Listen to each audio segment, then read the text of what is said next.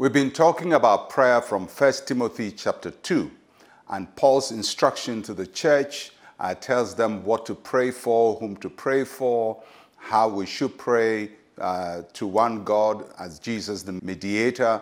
And, and then now he talks about attitude to prayer in verse 8, 1 Timothy chapter 2, verse 8. I desire, therefore, that the men pray everywhere, lifting up holy hands without wrath and doubting.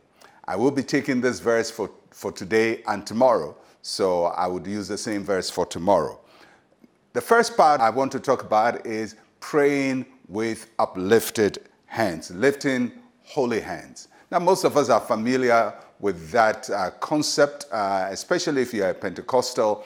Uh, you go to church and you would hear uh, somebody say, Lift up your hands and let's pray, or lift up your hands and worship. Uh, the act of lifting up hands in prayer uh, was an Old Testament practice which was affirmed in the New Testament. So, this is one of, of the situations where something that happened in the Old Testament still happens in the New Testament, it's affirmed.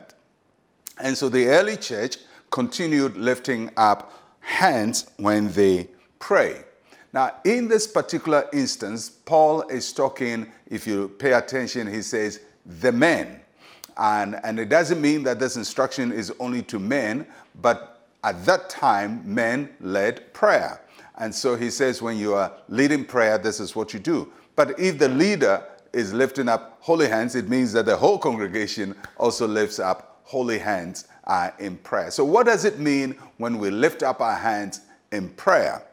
Um, three things. First, when we lift up our hands in prayer, we're saying, Lord, my life is open before you. I stand before you open. There is nothing to hide. There is no secret. There is no hypocrisy. I come to you just as I am. And that is what it meant in the Old Testament when they lifted up their hands. It's a state of openness. Uh, it's almost uh, I'm receiving from God, and uh, whatever God has for me, I'm ready for it. So you say, I am open to you, O Lord. Secondly, when we lift up holy hands, remember he says the hands must be holy. We're also asking God to cleanse us from every sin, from everything that is wrong. So when we stand before God, we want to stand as cleansed people, people who have been washed by the blood of Jesus, people who have been made clean before the Lord, and who have access before the Lord and can stand Him without fear and condemnation. So uh, he says, when we're praying, that is, should be our posture. We come to you, Lord, as we are. Uh, we, we humbly come before you. And Lord, cleanse us, wash us from all sin and everything that is a disruption of our relationship with you. And the third reason why we lift up holy hands is a sign of surrender. Uh, you know, normally, uh, even in general usage, um, uh, when uh, people want to surrender, they lift up hands. Uh, in a war, you lift up your hands and uh, you say, Game close. I've surrendered, I've lost, and, and, and you can take me now. So when we lift up holy hands, that's in essence what we are saying to God I surrender.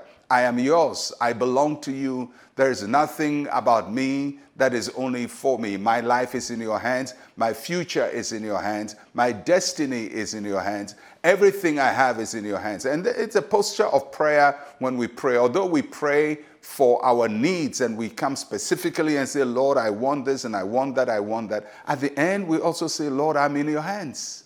You know, it's not my will, but your will be done. That's what Christ taught us in the Garden of Gethsemane. Although we pray for our will, we are also surrendered to God's will.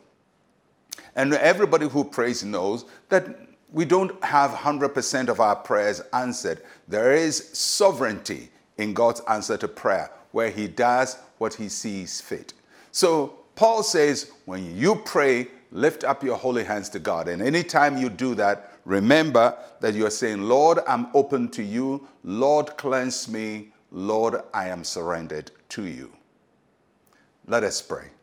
Say with me, Heavenly Father, let the words of my mouth and the meditations of my heart be acceptable before you. In Jesus' name, amen and amen. We'll continue this tomorrow, and Pastor Mensa Otabil, shalom, peace, and life to you.